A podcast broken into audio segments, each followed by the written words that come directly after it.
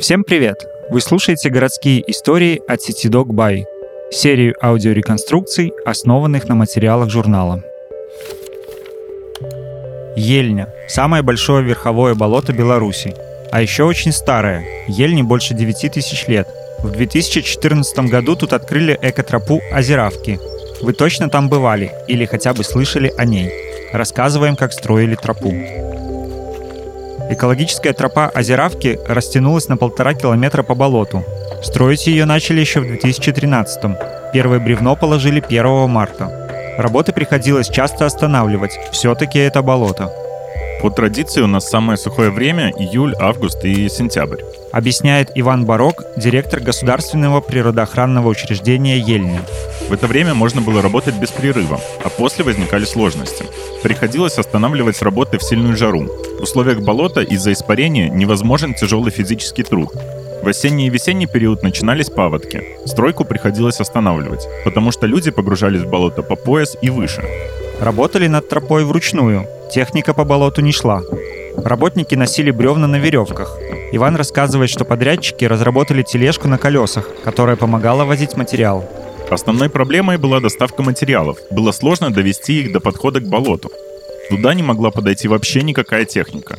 Чтобы набрать достаточное количество материалов для работы, пришлось ждать около месяца. Фактически мы одни из первых начали строить такую экотропу в Беларуси. До нас была тропа в Альманских болотах. Я и наши специалисты ездили туда, смотрели на экотропы у наших европейских соседей. Потом мы коллегиально решались, как все это будет работать.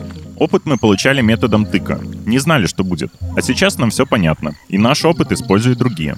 Мы советовались со специалистами, какое дерево и каких пород будет дольше всех выдерживать такие особые условия. Дерево в любом случае не вечно, но мы искали то, что прослужит дольше.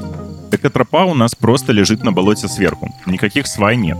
Просто проложено 4 слоя, как рельсы и шпалы.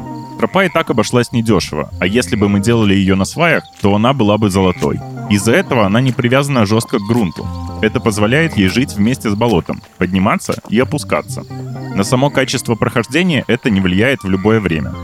Два нижних слоя из осины, а верхние первоначально из дуба. Потом в процессе замены верхних слоев из-за разрушений дерево менялось. Тропу построили в рамках совместного проекта Евросоюза и ПРООН «Содействие развитию всеобъемлющей структуры международного сотрудничества в области охраны окружающей среды в Республике Беларусь». Ею в заказнике думали привлечь туристов, и все получилось. Идея давно витала в воздухе. Рассказывает Иван. Инфраструктуру заказника надо было развивать, а само место становилось все более притягательным для людей. Финансирование было получено в рамках одного из международных проектов. Он стартовал в 2011 году был сформирован пакет предложений, которые можно выполнить в рамках проекта. И вот так и получилось спроектировать и построить экотропу. А в этом году к экотропе достроили подход. Заказнику помогали волонтеры из заховы птушек Батьковщины. Нам выделили деньги на доски, пиломатериалы. Мы смогли тесно поработать с Саховой птушек Батьковщины. Их волонтеры в течение недели помогали ремонтировать тропу. Волонтерский лагерь организовали в ближайшей деревне. Постройку подхода к тропе профинансировал проект «Вместе для сообщества и природы» — упрочение процесса развития в Миорском районе через партнерство местной власти и гражданского общества. Подход к тропе, чуть больше километра, был в ужасном состоянии, особенно в межсезонную распутицу. Там невозможно было пройти даже в сапогах. Буквально за несколько месяцев мы все отстроили. Все эти годы на самой тропе постоянно меняют верхний слой. Из-за природных условий дерево постепенно разрушается, Главное, замечает Иван, не запускать проблему, чтобы разрушения не превратились в неконтролируемый процесс.